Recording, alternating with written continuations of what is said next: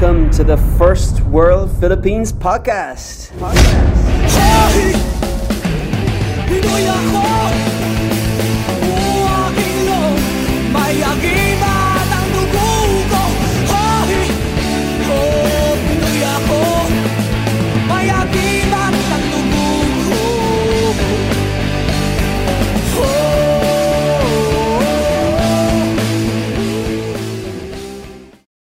Hey guys, and welcome again to another episode of the First World Philippines podcast.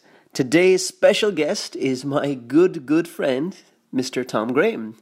Tom is a best selling author and an international speaker. He is English and he's been living here longer than me. and he, he has written of.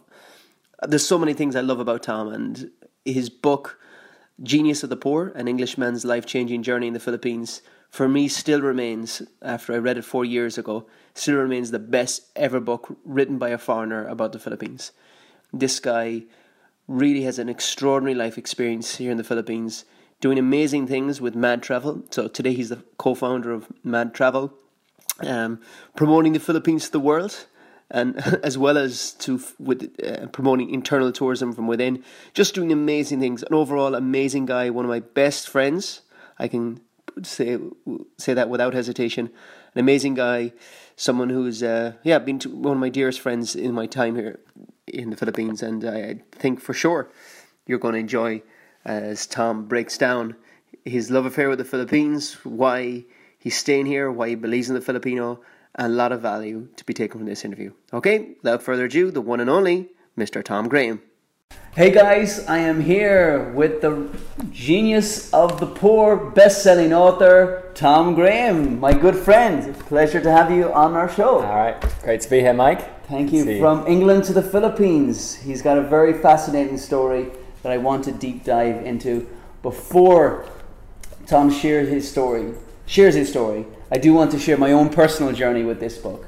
Because Tom, in my first, I think my first three months in the Philippines, uh, someone said this um, I have to read this book. When I told them about my interest in staying in the Philippines and learning about the Philippines, and someone introduced this book as the best book ever written about the Philippines by a foreigner. So I have to put Yeah, that yeah, yeah. disclaimer in by a foreigner. Disclaimer. As an uh, as an outsider, best book ever written about the Philippines, and I loved it. I remember within three nights I had it complete. Absolutely loved this book, and it, and I learned so much about this organization, Gawad Kalinga, that Tom wrote about. His one year journey, life changing journey in the Philippines, totally changed my life. Tom, I got so many questions, Right. so many questions for you. But the first question is, when how will I say this? When you see, for you, when you see a Filipino smile, what does that mean to you? Um, I guess it reminds me uh, why I'm in this country. Uh, there are certain communities that I go to uh, whenever I need a little bit of, um, you know, therapy for the for the for the ups and downs of life. You know, whenever I'm feeling a bit anxious or a bit down about anything, there are certain communities I go to, um, even communities here in uh, Metro Manila, that have this incredible um, uplifting effect on me Yeah. and uh, you know the kids and the communities that are able to you know not just smile Yeah. but um, the that that spirit that they have that Yeah. that that sense of um, solidarity that, that Yeah. I've found particularly in the Gawad Kalinga communities Yeah. um, is something which has really I guess has, has, has changed my life because it's that which has uh, really encouraged me to stay in the Philippines and, and build my future here because I want to be infected by that by that by those smiles Those, that by that- energy. yeah yeah yeah it's amazing So let me ask the question because you're London, born and raised. yep You've traveled to many different countries around the world. Um, what's so special about these communities that you saw in the Philippines that maybe you didn't see in your home country or in other countries? Uh, what, what, Yeah. what makes these communities so special for you? Well, I mean, I think um, the communities where, at least the ones that I've visited, they've gone through so much uh, Mm. in, in, in life, and they've really been dealt a bad a bad hand, Mm. um, and yet they've been able to come through it, and they've been able to rebuild their homes, rebuild their communities, um, and even gain a sense of purpose. despite even um, by, by, by my kind of Western standards, still having so little and so few opportunities compared to what myself or any of my peers have. And yet they have this ability to, um, yeah, to live with um, a purpose or to, to have that hope because somebody has come alongside them and, and, and said, You're not going to be alone anymore. Uh, you're not going to be left behind anymore. Um, we believe in you. And, um, you know, I'm not going to say, I, I don't want to sort of sugarcoat this too much and say that I saw that in every single community that, I, that, I, that I went to because, you know, some communities are still really going through, through, through hardships. Um, but, but when I discovered it and when I found it, it was, it was so inspiring to me. Because I thought, you know, I come from such a relatively uh, privileged background um, and yet um, there's such a lack of fulfillment um, in, in, in um, a lot of Western societies. Uh, and so this is really, for me, part of that genius, if you like, of the communities that I went to. Um, that ability to, to make something out of, out of nothing and Yeah. to find hope despite all of the adversity. Uh, and I just, I just found it, you know, truly inspiring. And I wanted to be part of it. In my own small way, I wanted to support the work that's going on in these communities Yeah. and support, be, be in my own small, humble way, be an agent for change Yeah. um, in the Philippines because, you know, the Philippines faces a lot of challenges. Um, and it's on the front line of so many challenges, whether it be climate change or inequality or pollution, whatever it is. And yet, this is the place you need to be if you want to actually make a change yeah. for the good. Yeah. Um, because this is where that change has to happen, even more than in the country that I come from, the UK. Uh, so that's why I, I, I can't see myself being anywhere else than here in the Philippines. Wow. Let Yep. me ask you another question, Tom, um, and it's about because you have travelled to so many provinces, far more than I have travelled in the Philippines. And one thing I want to ask you about is the aftermath of typhoons and storms here in the Philippines. So, would you believe that our countries, um, we experience the same number of storms in 100 years that the Philippines would experience in just one year? Right. in terms of uh, the, the, the natural forces, of course, the I still- belt. I still remember in the UK the, the Great Storm of 1987, and it was like a Category One. Yeah. Uh, by here, and, and yet people are still talking about it 20 years later. Wow. So it just shows how, how easy we have it in the UK, relatively, compared to Philippines. Absolutely. So definitely in terms of natural disasters, can you tell us a story? Because you've travelled so much across the country. You've been there in the aftermath of the these storms. You've been in in these communities when storms hit. What special things did you see in the aftermath of the storms? Um, I mean, I, I've been in communities maybe one or two months after Typhoon Yolanda or Typhoon Haiyan. Yeah. Um, I saw, I mean, of course, I saw a lot of destruction. Mm. I saw a lot of heartache. Um, but uh, I guess it's human nature in a way, isn't it? To for, for people to come together in, in moments like that. And uh, wherever you went, or wherever I went, uh, there were always those pockets of, um, you know, or it, actually in the Philippines, it's not even pockets, it was really communities Mm. coming together. Um, and, um, you know, whatever they could do, mustering whatever energy or, or, or solidarity that they could uh, to find solutions. So uh, yeah, so I was I was I was in uh, Bantayan Island um, shortly after um, Typhoon Yolanda struck, and it was pretty it was pretty grim. I mean, it was pretty it was a it was a, a really bad time in a way to be there. Um, but you know, I've never seen um, so much so much solidarity Mm. being um, uh, being put into you know that, that faith being put into action Mm. um, it, it really magnified it I think a disaster like that and what I found interesting was more and more uh, foreigners were being drawn Mm. towards the area because I think they were watching it on TV Yeah. and being just so inspired Mm. by the by the um, by the strength Mm. of the Filipino people. They said, you know what, I need to go there and I need to help. So I was just on this faraway uh, you know, island in Bantayan, uh, four or five hours from Cebu, and there were people coming from all over the world as, as well. Uh, not really quite sure what they were doing or what they were going to do, Yeah. but being like, okay, I'm here. How can I help? I want to help. Yeah. Um, I've been inspired by by um, by the people of, Mm. of, of, of, of that island. So yeah, it's it's pretty um, um, it, it it's pretty contagious Yeah. actually. Can, can I ask you for a personal example? Because I know, Tom, your dad has come in here. Certainly and, your- has. and your dad is a pastor back in the UK. And yeah. I'm just Retired. curious. Retired pastor, yeah. Yep. I'm just curious of his. What was his experience like in the Philippines, and how did his experience with Filipinos maybe change your father? Okay. Is there a story that you like to share that's uh, that's All right. from his experiences here? Well, so first of all, my dad was uh, my dad. You know those uh, T-shirts with, um, you know, keep calm and carry on, all of that sort of stuff. Yeah. That that that comes from the UK, right? Uh, because we're known for what's known as the stiff upper lip, so we don't show our emotions uh, very much. Um, and I remember after I, uh, I, I I was skyping home to my dad. This was shortly after uh, I decided to volunteer for Gawad Kalinga and, and write the book. And I, I was on a call to my dad and I said, Dad, I've made a great decision. I've decided to quit my job and I'm not coming home anymore. He's like, so my dad is like, um, you know, I said, keep calm and carry on. So he's like, oh, uh, why, why would you do that, son? And um, I was like, no, no, no, Dad, it's a great idea. Don't worry. I, I'm doing it because, uh, because of Bayanihan and because of uh, Walang Iwanan and Gawad Kalinga and Kapatiran and all of these uh, concepts uh, that I had been introduced to in, um, in the Philippines. And he was like, but, but, but son, you know, who are you staying with? And I said, oh, no, Dad, I'm staying with Tito Tony. So my, dad's like, Tito Tony? What, what, what does that mean, son? And I said, it's Uncle Tony.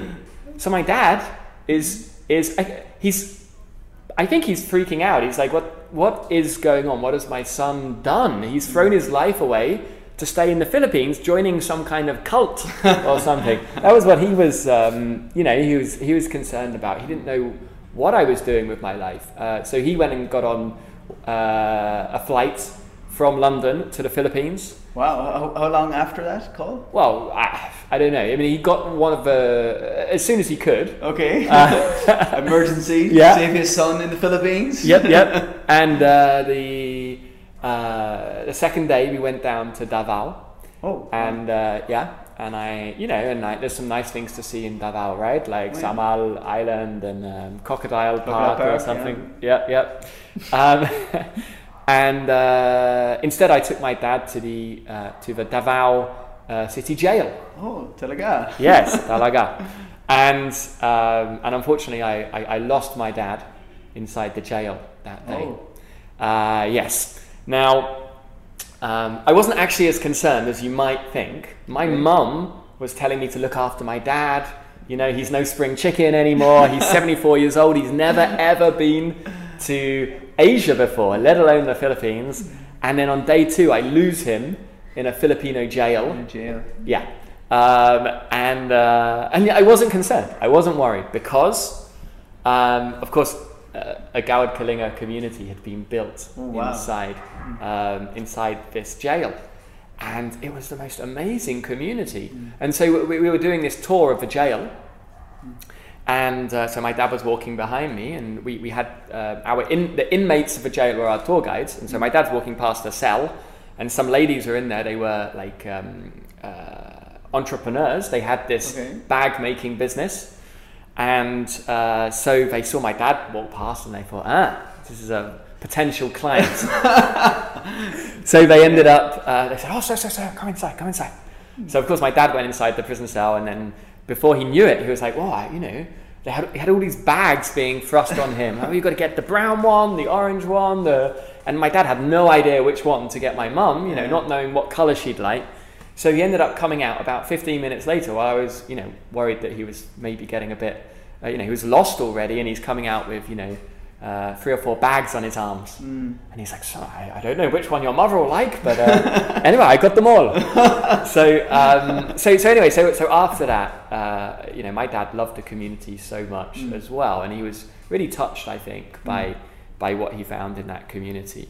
Uh, that for the next 21 days, we, we, we literally visited, I think, a Gawad Kalinga village almost every day. Oh wow. And we didn't do any of the regular tourist stuff after that. We just went to the communities, and uh, yeah, my my dad was truly inspired. Um, and he was really inspired because my dad's a pastor, right? Yeah. And so he was, you know, the, the UK is a is a Protestant country, Mm.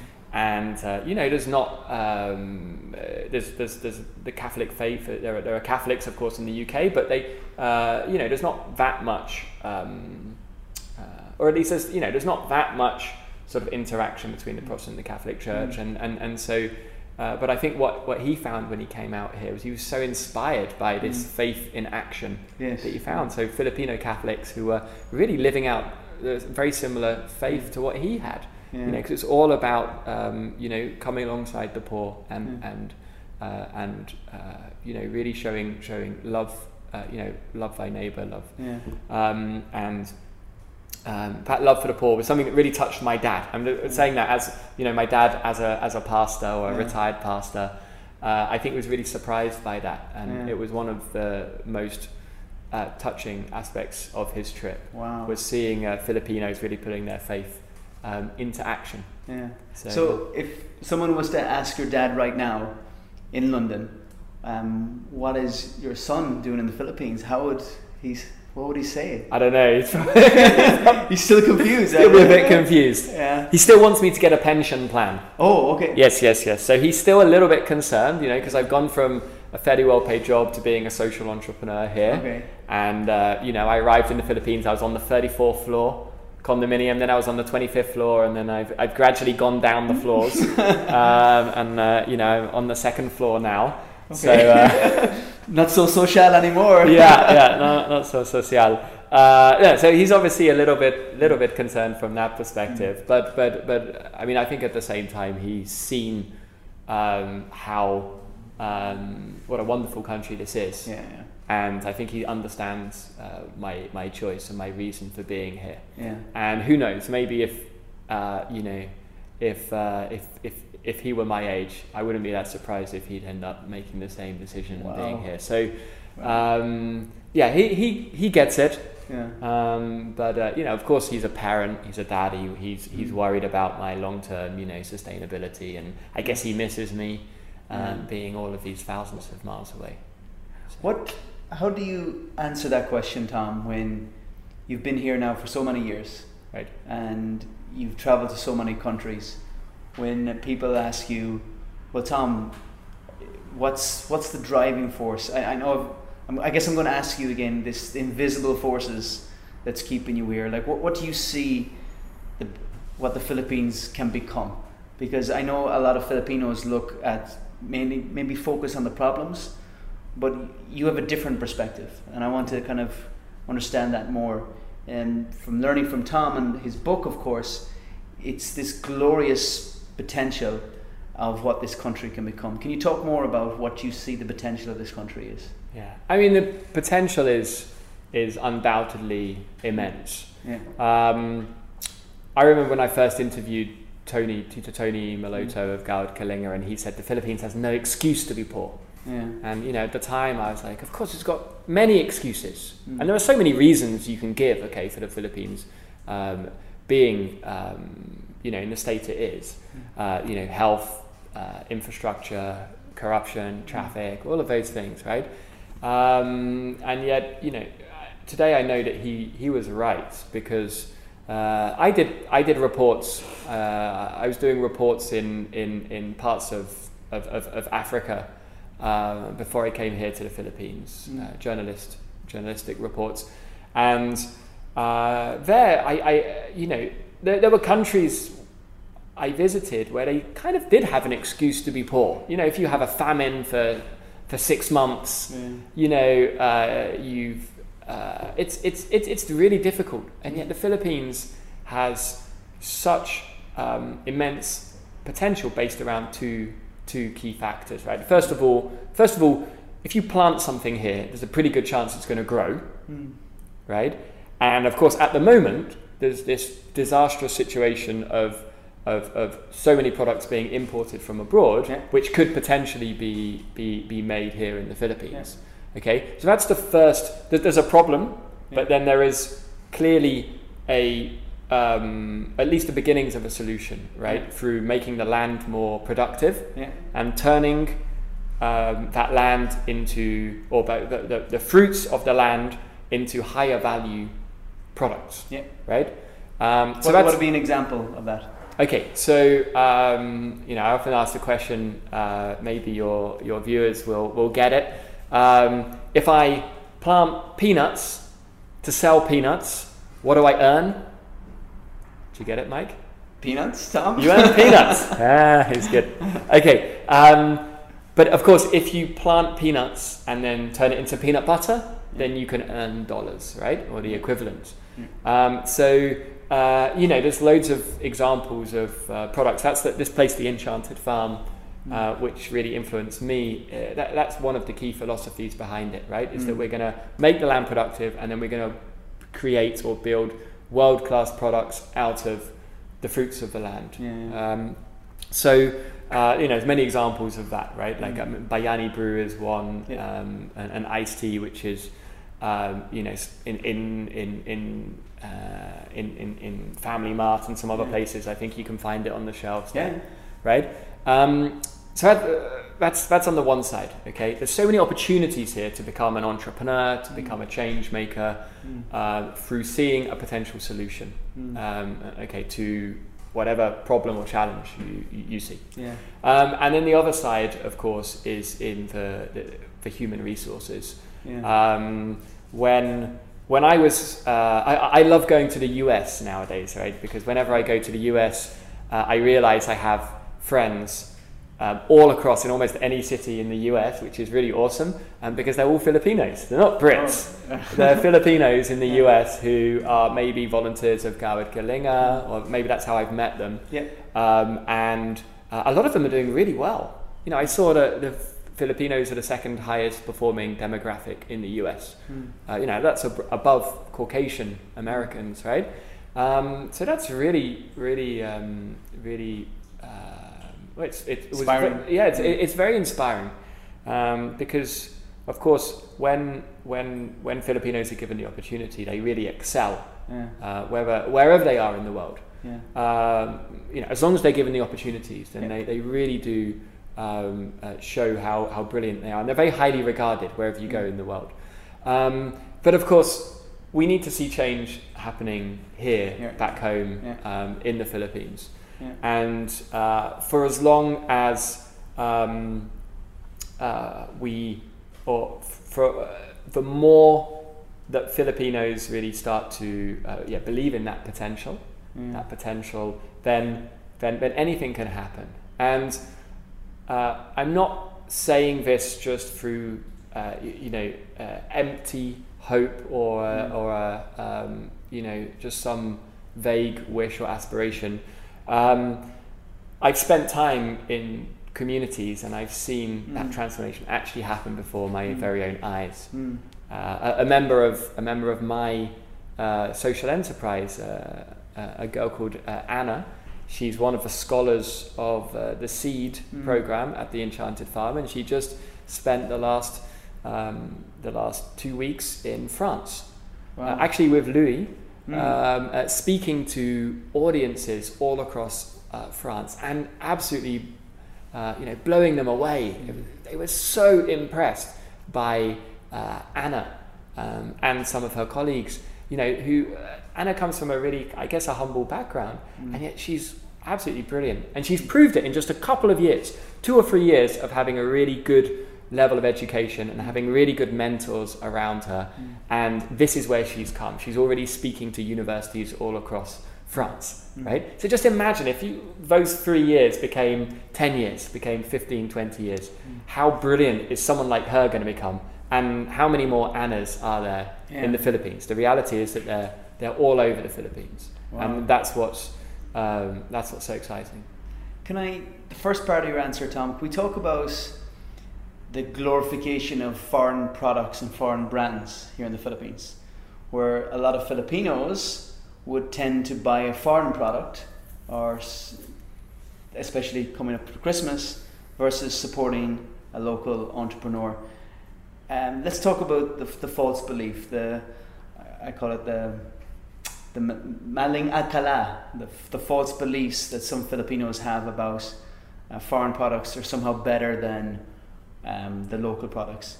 Tell us your opinion on how that is killing um, the entrepreneurial spirit and how that needs to change. How, if we can change that false belief, we can create uh, a stronger economy in the Philippines. Do you want to tell us more, talk Sure. more about that? Um, well, it's buying products from abroad. Uh, there's nothing wrong with it, first and foremost, right? It happens in every single country um, in the world. But um, if you feel that there's no good local al- alternative, Yeah. uh, then that's when it can really have a, a more negative um, Yeah, yeah. effect. So, um, of course, it's um, you know I often I give the example of Cadbury's chocolate, right? Mm. Uh, one of the most famous uh, chocolate brands in the world, Mm. and yet uh, we don't grow uh, a single. Um, uh, you know, uh, Cacao tree? ca- cacao tree in the entire in the in the entire country, right? But of course, we're importing. We've we've we're good at creating brands in the UK, and so we create a brand like Cadbury's, and then we sell it back to other countries around the world at maybe ten times the amount Mm. um, that it costs to produce, Mm. and of course that that that means that supports my country Mm. and Makes your country richer. it makes my country richer, and it doesn't necessarily make a country like the Philippines yeah. um, reach, uh, richer. So it is important, and it's again, it's not saying that you can't enjoy uh, foreign products, um, but it's just um, looking at, um, or, or I guess being a little bit more proactive in in supporting Filipino products and giving them the chance because there are actually a lot of amazing uh, local products um, out there. Uh, the problem is they may be a little bit more expensive at the moment um, because they can't achieve the massive scale Mm. that uh, you know one of these multinationals Yeah. can. So of course they're going to be a little bit more expensive. But I guess if the more of us, uh, more of us as possible, can actually go out and support these products, Mm. um, then gradually these companies are going to become stronger and they're going to become more competitive Mm. um, in the marketplace. And, and, and it's, it's, it's a lot cooler buying local products Mm. uh, nowadays. I, I notice it's changing. Uh, I've been to a lot of um, like bazaars and stuff in, in the run up to Christmas, and everybody's looking for local products. I don't Yeah. want to buy I don't want to buy my family or friends, Mm. you know, some generic product that everybody else has got. If I can get something that's unique from the place where I am, Mm. uh, that's a lot more special anyway. So Mm. the market is actually changing, and the perceptions are gradually changing. I think, and there's that, that, that there's that sense or that need to, um, or that, that interest Mm. in in supporting uh, locally made uh, products, not just in the Philippines, but actually all Yeah. across the world. And, and that's a, obviously a, a good change. Mm. And the more we can speed it up, the better. Wonderful. Tom, I want you to go back in time Oh goodness. and I want you to look in the mirror and pretend you're looking at the Tom five years ago before you came to the Philippines. Okay. But, but that guy, that young, young, more, han- more handsome version of you. I'm like a fine wine. Five years ago, how has the Philippines changed you? Uh, well, simple answer. Uh, I've I've really found my purpose in the Philippines. Mm. So I was uh, not quite sure what I, what I wanted to do with my life. I had a, picked up a few different well-paying jobs. Some of them were exciting or fun, uh, and yet none of them gave me that sense of fulfillment or purpose that I've got here in the Philippines. And now I, I have my own um, social enterprise here, and you know I can genuinely say that I don't. It's an old uh, I guess almost cliche now, but that, that, that, that idea that if you enjoy your job, you don't, you know, You don't work, work. a single day in your in your entire life, and, I- and I really feel that it's Mm. it's so important to do something that you're passionate about and that you feel brings value uh, and meaning, not just to yourself but to others. Because um, I I never ever ever since I arrived in the Philippines, I've never feared a Monday morning Wow. Right? And yet, in my entire life until then, I was like, oh God, Monday, Yeah. you know, and, and, and it's it's that that that's massive because that that also enables you to become a lot more successful Mm. because you're passionate about what you do and you're willing to put in the extra work and you're able to share that passion that you have that you know genuine passion with other people Mm. and as a result, they uh, are, uh, you know, are, are going to uh, get that passion from you. They're going to be inspired from you, and then they're going to go and inspire more and more people. So before you know it, you can really build a a really uh, united and uh, you know amazing group of people, which we have in my social enterprise now. Um, really, all rallying uh, around a common a common mission and purpose. Mm. So that's what I would say to my my um, five years ago, right? So my my my 22 year old self. Of course, Tom. There you go. What would you What would you tell them to avoid in the Philippines, going back five years ago? What mistakes could that that version of you avoid if you were to give them advice? Okay. Um, well, look when when I was you know studying and when I was um, I guess trying to work out what I wanted to do with my life, I uh, you know I wanted three things out of life. I wanted to um, travel the world. I wanted to earn good money, and I wanted to be a writer because I like the idea of being a writer. It sounded cool, um, and yet that never brought me that much fulfillment, right? So um, I guess um, I rather than focusing on just what you want in life, those things, those possessions, whatever it is that you want to have, um, look at look a little bit more deeply Mm. and introspectively um, at what really motivates you. Why do you want it? Not just Mm. what you want, but why do you want those things? And do they connect with your your your deeper, you know, your your your, your inner inner Mm. core, if you like. Um, I, I know it's not easy always, right? It, it really does depend. I don't want to. I, I can't just say to everybody, all of your viewers, you know, oh, go out, go out, guys, and, and, and find your find your purpose in life. Mm. Because of course, I was a little bit fortunate five years ago that I didn't have that many responsibilities. I Mm. didn't have a family that I needed to support, and so I was able to make a bit of a risky decision. You know, quit my job and and, and go and pursue my Mm. my purpose. Um, but I guess if I if I were to uh, if I were the best piece of advice I got at the time uh, when I was I was asking myself the question: Is it really a good idea to quit my job and do something like volunteer and write this book on on Gawad Kalinga because it feels that felt like the right thing to do, right? It was what motivated me, but then logically I was like, but but is it a good idea? Is that just crazy? And the best piece of, of advice I got was when uh, somebody said to me, well, think about what's the worst thing that could possibly happen Mm. if things were to go wrong.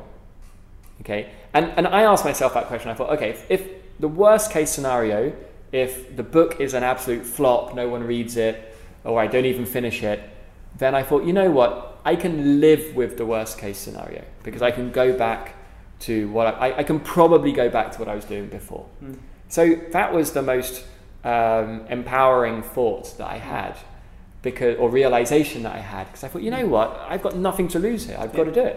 Yeah. But of course, some people will ask themselves that question and say, you know what, I have too much to lose. I have, um, you know, I, I, I can't quit my job because I need to support my family, Mm. right? Or I need to support someone who's sick Yeah. um, or I'm really saving up for something which I which I really genuinely need Mm. and it's important to me. So if you ask yourself that question, you may get quite uh, a revealing answer, Mm. and then the answer may be, okay, it's not the right time to change career, but maybe I can find greater meaning or purpose at the weekends or in the evenings. You know, there are other ways of doing it, right? Mm. So not everybody has the same, um, you know, it's not the same sort of solution for everyone um, out there. Uh, but at least spend time to look, um, to, to you know, spend spend some alone time and, and really reflect upon what it is, what what what drives you, what motivates you Mm. um, as as an individual, uh, and and as much as possible follow that. So this would be advice for uh, someone who is maybe a recent grad, feeling lost, someone who's in their twenties, stuck in a job they hate. This is the message you would give them. Yeah, yeah, yeah, yeah. But uh, you don't need to, you know, think it through, Yeah, but ask yourself the right questions. yeah, And as I said, a really good question I think is what is the worst that could happen yeah, if everything goes wrong, yeah, right? Uh, and within reason. Yeah. Okay. Um, and if you feel you can live with it, then then Do do whatever your your heart is calling you to do. Excellent. I love it. Tom, what do you see in the Filipino that they do most Filipinos don't see? Um,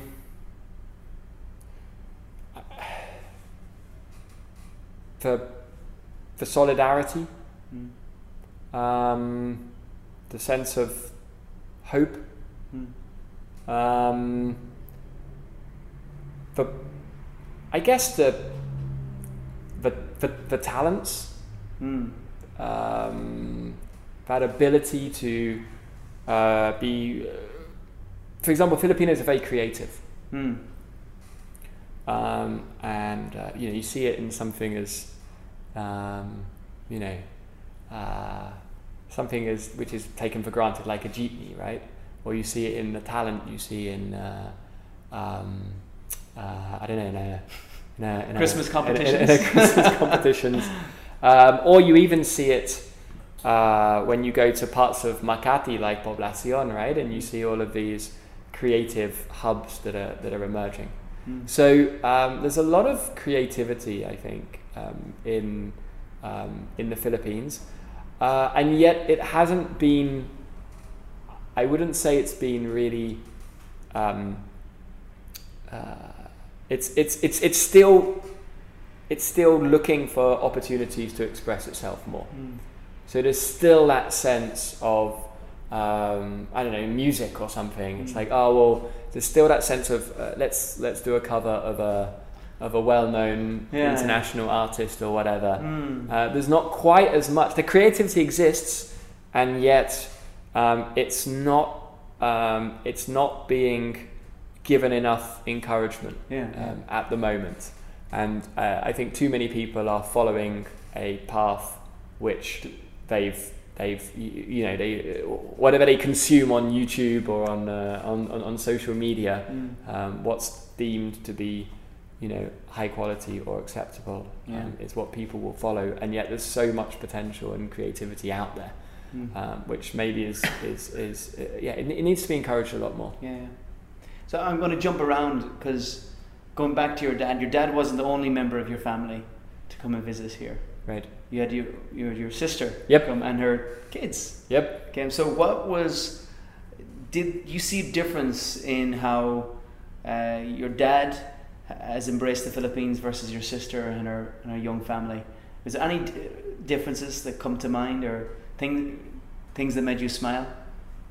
Uh, well, I think the effect of being in the community Yeah. is um, it's I, my mum's come as well, Oh wow. and uh, yeah, everybody, even my brother came out.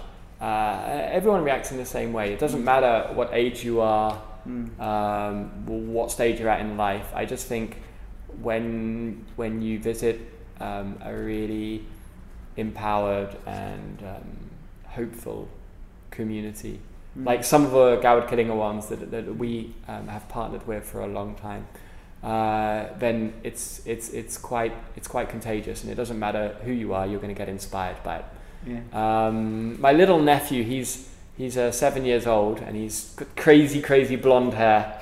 So I think he arrived in the community, and all the kids were like amazed by him. so he was a bit freaked out. He was like, "What is going on here?" And he's like, "Why are people always wanting to play with me and talk? Like, why can't they just chill out a little bit?"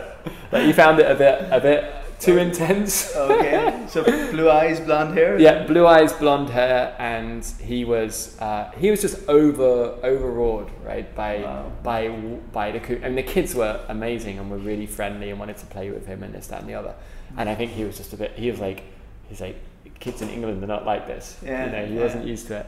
So he reacted in a slightly different way to, Yeah. uh, I guess, guess my dad or my sister. Mm. Um, but I mean, the core, you know, the, uh, I guess, the the communities that I went to always had lessons for me in how to, uh, how to live a better life, I Mm. guess. Or there was always something I could learn. And again, I, I don't want to I don't want to sugarcoat this and say that I went to communities and they were this utopia. Everything was amazing and perfect, and this and everybody was so uh, you know inspiring. It's not the case, right? But there was there was always um, something to learn from all of the communities that I went to. And uh, always some amazing people within Yeah. uh, pretty much every community I went to. Um, and so it doesn't matter who you are, you're going to get Yeah. inspired by that, and it's an opportunity to learn as long as you're open to it. Can I give you a scenario, Tom, of let's say one of your best friends from back in England, and they said to you, Tom, I want to come to the Philippines and I want to um, not do a typical tourist vacation. I want to learn about the Filipino people themselves. So he doesn't want the, the classic beaches. He says he wants a different type of vacation where he gets to know the people. What? And he's going just for one month. So to Okay. give it a timeline. What would what advice would you give him to truly understand the Filipino people? All right. Oh, funny you should ask that, Mike. Yeah.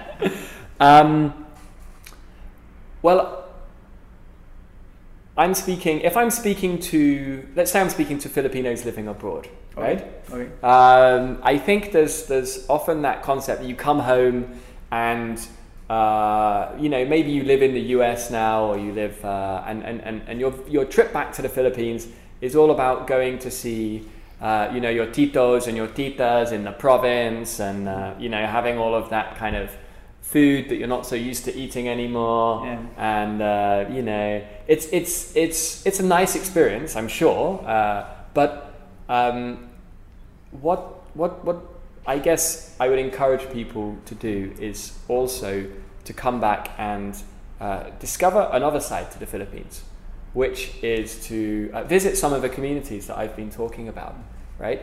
And to really um, discover what's special about them. Discover the very best of the Philippines. Because for me, the very best of the Philippines is not in a resort um, on a beach in um, any one of the 7,000 islands. It's so much more than that. The very best of the Philippines is really um, uh, in the people, right? And not just in the people in the sense of, um, okay, I'm going to go to a hotel and there's going to be a nice smiling uh, receptionist or a, a smiling waiter in the restaurant I go to. Because that's just, that's just the tip of the iceberg, right? Yes, okay, a regular tourist will think, oh wow, Filipinos are friendly or whatever. Um, but I would really encourage people to um, uh, go to the very heart of this of this of this country through visiting communities, and there you will discover not only the very best of the people, but you'll learn about their culture, you'll learn about um, their their food, and um, maybe you already know that if you're if you're Filipino. Um, but even if you're Filipino, there's so much you can learn about, for example, social enterprise or about the stories of these communities and how they've been able to turn their lives around. Um, and that is something which it's not a regular kind of tourist trip, uh, but uh, I believe you can really create um, uh, uh, adventures that matter. Oh, MAD. That makes uh, that like it rhymes, doesn't it? There you go. there you go. So um, you know you can really create a different kind of Mm. um, experience in this country, Yeah. which uh, which you'll remember for, for different reasons. Yeah, yeah. But but potentially those memories of the people you meet Yeah. will never leave you again. So um, yeah, I, I'd really encourage people to um, to visit some of the communities that I've been talking about. Yeah.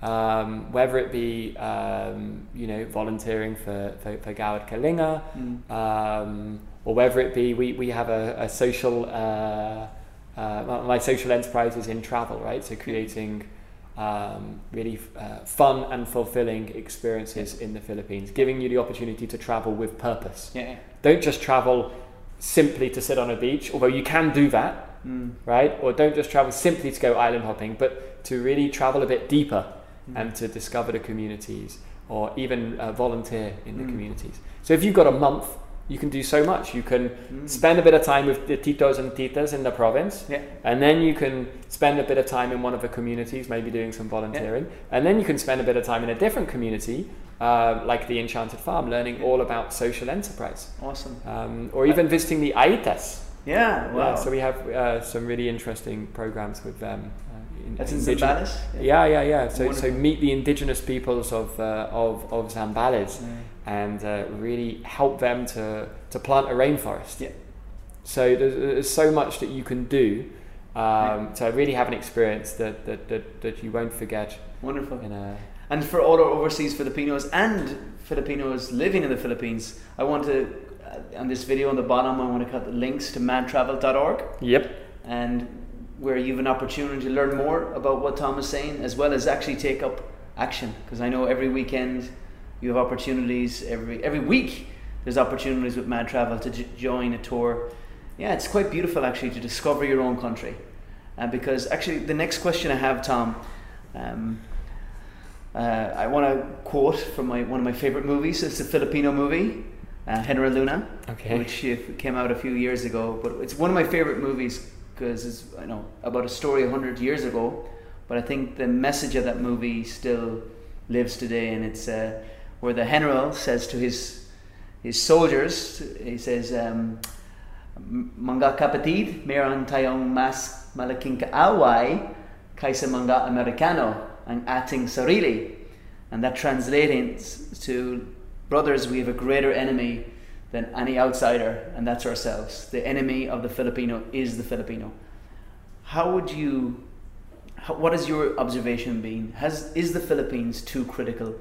Is the Filipino too critical of the Filipino? What is your observation as an outsider?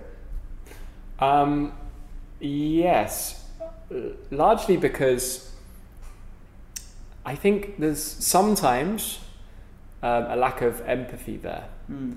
Uh, what I mean by that is that um, you know all of us in the Philippines uh, uh, living here have been dealt different different hands in life, right? And um, there are there are things that you see in society that you don't necessarily agree with, right? Or you Yeah. don't like. Um, and yet, you've really got to understand where that person comes from, Mm. um, what their context is, um, and how not everybody's been given the same opportunity that perhaps um, you have. Yeah. So I, I think first and foremost, um, that's something I would really want to um, I'd want to highlight is that you you need to understand where people um, Yeah. are coming from, Yeah. um, and and mean yeah, there is there is a lot of um, uh, I guess I mean you call them uh, limiting beliefs, right? Yeah. False false limiting beliefs, um, but there is that sense that um, uh, you know um, you cannot make it in the Philippines. Yeah. yeah. Um, you need to go abroad. I know so many people that, that, that feel that they can only be successful. How do you answer that? What is your advice for someone in the Philippines who who's getting under so much pressure to become an overseas Filipino? What advice would you give them? Um, well, look, Philippines is remains one of the fastest growing economies in the Mm. region. Mm. Um, it's got an economy growing three times faster than uh, the UK and Mm. a lot of European and even the American um, economies. Yeah. So the opportunities are definitely here. Yeah. Um, if people want to work abroad, that's also okay because I myself am working abroad, right? Yes. Yeah. Um, and I remember when I graduated, I also wanted to go abroad. Um, but I think I think the the important thing is just not to put all of your eggs in that one basket of thinking Yeah. you have to go abroad or that you can only be happy or successful if you go abroad. Yeah. If you want to go abroad, if you find a good opportunity to go abroad, then great, good luck to you. Mm. Um, but don't forget about pursuing opportunities Yeah. here because they exist and um, and you know they, they exist in many different sectors Mm. um, of the economy and uh, there's also the opportunity here I think more than if you go abroad to actually start something of your own yeah. I really uh, whether it be a really small little uh, business uh, Yeah. that, that just serves your local community, or whether it be a, uh, you know um, a, a new tech business Yeah. or, or a social enterprise.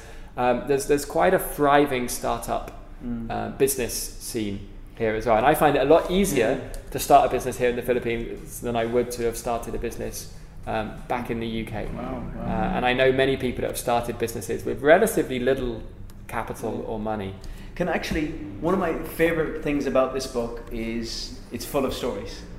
Right. Full of stories of it's just overwhelming. Um, It's not um, stories of Tom what he ate for breakfast or just boring stories about Tom. No disrespect, but amazing stories about not only your own experience but uh, Filipinos that you've met. And I, this is go, this is a difficult question I'm going to ask him.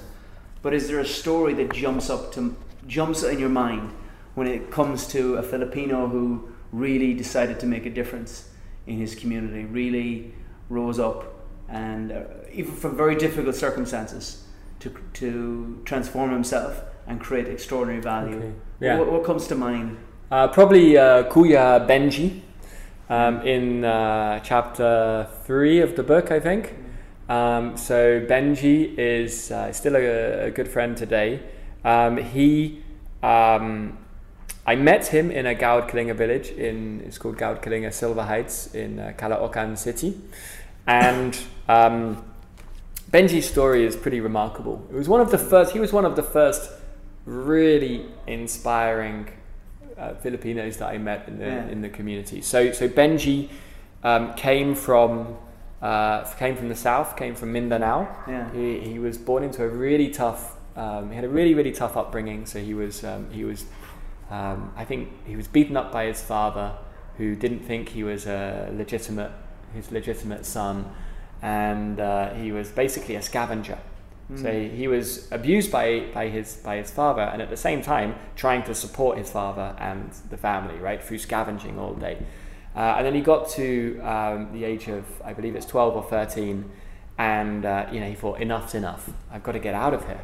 So he, he managed to save up just enough money to get on a boat from uh, from Mindanao all the way up to Manila, and and he arrived here in Manila with one thousand three hundred pesos, I believe, and he arrives at the port. And remember, he's thirteen years old. He knows no one at all in Metro Manila, and he was like, "What do I do now?" He didn't really know, but he was in the city of dreams, right? For him, Manila was the place where he could make it.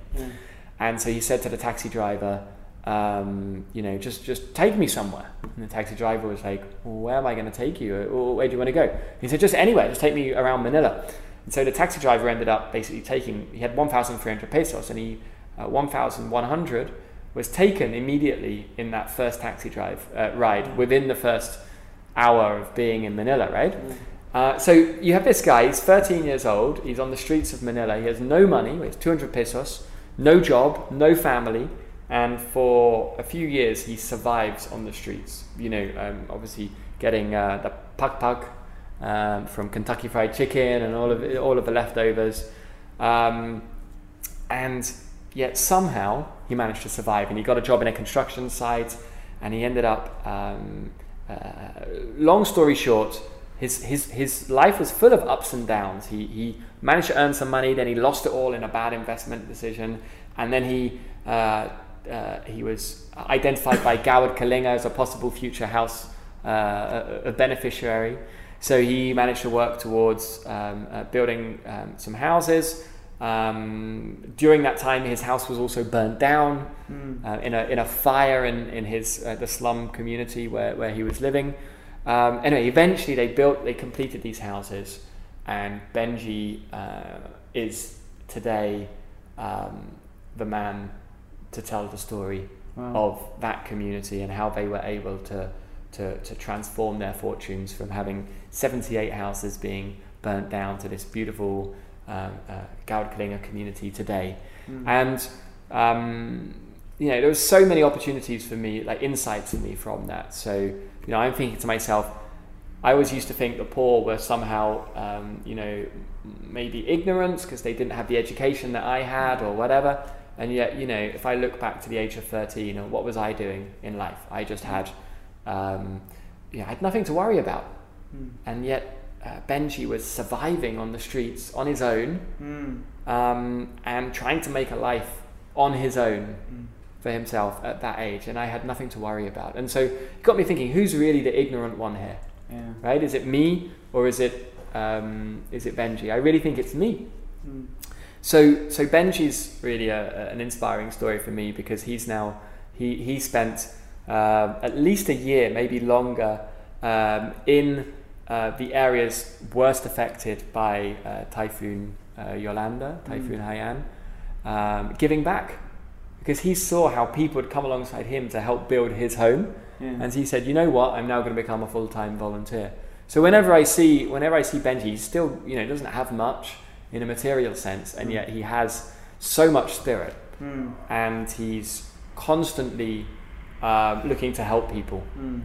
And make their lives better. And that's a, a huge inspiration for me. So, so there you go. That's Benji. He's almost the same age as me, um, and yet he's got so much more life experience. He's a month older than me, but he's got so much more life experience than me, and has got so much more to teach me than I could possibly teach him.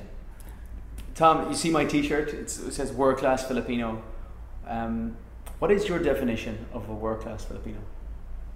Um, okay, so for me, we all know what world class means, right? World class is um, about uh, high quality, Yeah.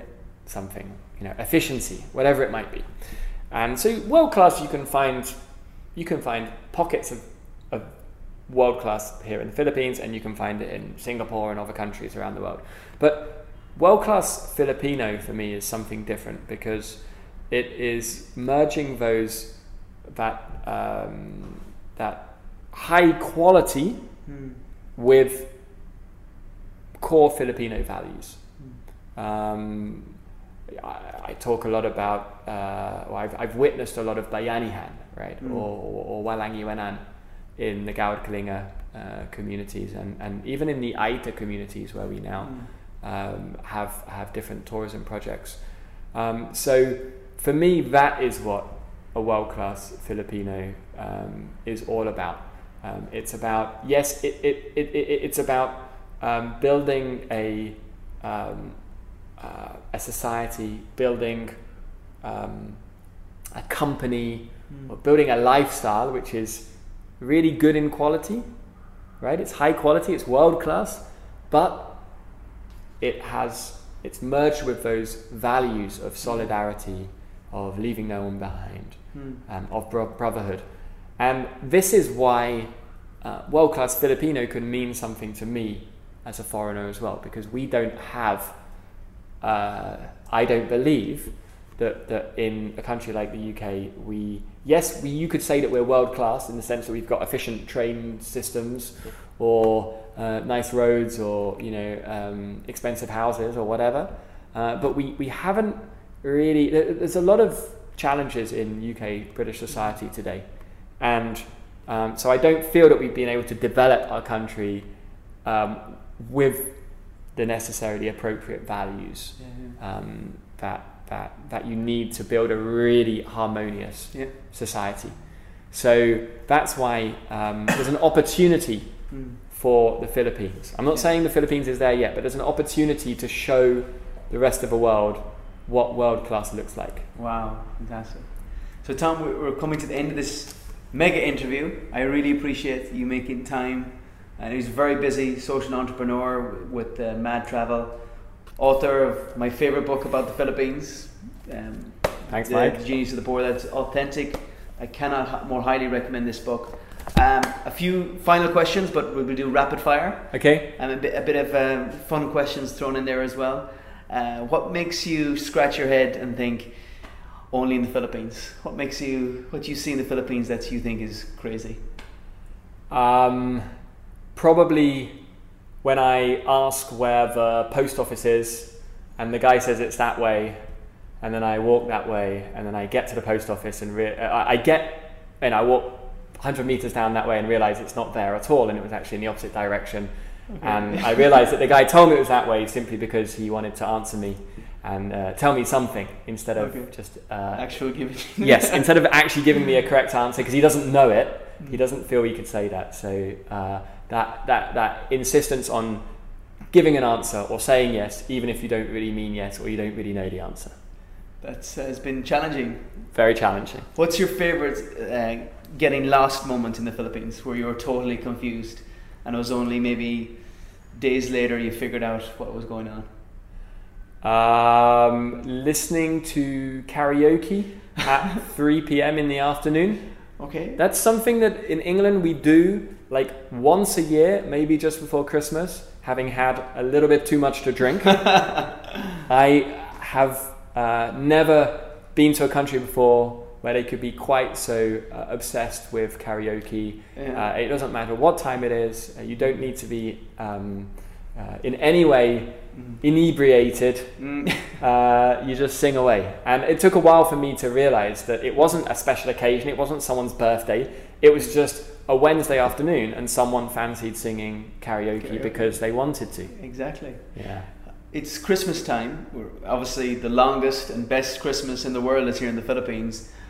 And right now, as we speak, thousands of Filipinos are rehearsing for the big Christmas competition.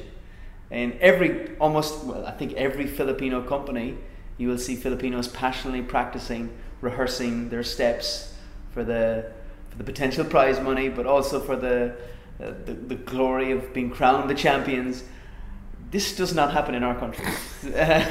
what is your observation with this amazing spirit of Masayahin, this amazing spirit of fun? This for me is very. Yeah. What, what is your take on this? So I got I got lost the other day in a condo. Okay. Uh, and I went I went out the wrong way. I went through this like emergency exit, and I came across um, these uh, these guys. They were like six guys who were like enthusiastically doing all of their moves and uh, uh, obviously practicing some choreography. Absolutely. And I walked in and I was thinking, if someone had caught me doing that, I would be horrified. I would be like the most embarrassing experience of my life. And yet these guys, they looked at me, they're like, eh, whatever, white guy, leave us to it, leave us alone. yeah. And what amazes me is that a moment later, I went, I found somebody not connected to that group, right? Because I was lost. And I said, you know, "E- e- excuse me, um, excuse me, sir, uh, can you show me where the exit is? And he was like, no nosebleed, Paul, nosebleed, nosebleed. Like he was terrified. Yeah. So that is crazy for me, right? That uh, it's it's funny, but like that that when Filipinos are performing or dancing, they have no inhibitions and they don't care what you think of them. Throw everything in. Make them speak English, especially with my British accent, Yeah. and uh, you know nosebleeds galore. So uh, yeah, it's, uh, it's it's it's just one of those funny little uh, culture Mm. culture shocks of being here, right? But it's it's funny. Another, because it's Christmas season, we're getting close. I, I, just another couple of questions on Christmas in terms of how did you feel in September when you started hearing things around the malls and on the radio that uh, surprised you? It's crazy. yeah, I've never known such a long Christmas Yeah. as in the Philippines. Honestly, guys, I'm thinking September's a little bit early. like, I personally, I refuse. Like, we, we have our Christmas tree up in in December. December, Uh, yeah. yeah, yeah, and advent calendar. Uh, these are the things that, that, that we do back in the UK. Um, starting in September is a little bit, a little bit, uh, a little bit too early, in my humble opinion. But you know, whatever, whatever floats your boat. And what's the biggest difference you see between Christmas here and in every single country you've been to in the world? Um, it's just, I don't know. Christmas is huge here. Yeah. Um, it it really, um, it it almost the city almost shuts down Mm. because it's so the, the, there's so much traffic. Yeah. Uh, there's so much, so many people everywhere. Yeah. Um, it's just a big. Uh, uh, it's a big. It's a big event. It's a Mm. bigger. It's a bigger event than I could, than, you know, than I've than I've experienced it uh, in the in in in the UK. Mm. So Wonderful. Tom, thank you. I could ask you for another hour, uh, we have overran the, overrun this interview, but a really good Tom. I would love to have you back for a part two all right. in the near future. I'm really grateful that you have shared all the links to what Tom's Tom Tam Tom was talking about will be on the show notes. please check out this book. It's a life changing book, It'll, a book to make you extraordinarily proud to be a Filipino. If you're a foreigner in love with the Philippines, please check out Mad Travel as well and share this with your friends.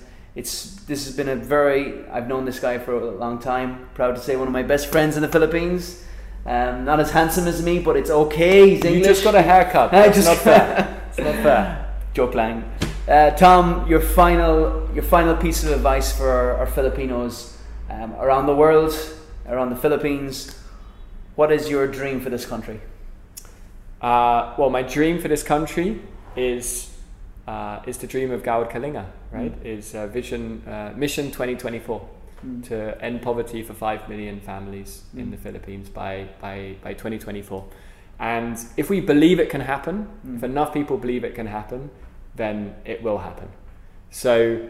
Um, so believe that it is possible because I assure you it is. Transformation can happen really quickly. I've seen it with my very own eyes. Um, and don't just take my word for it. Uh, come and visit. Come and visit us. Come to the Enchanted Farm.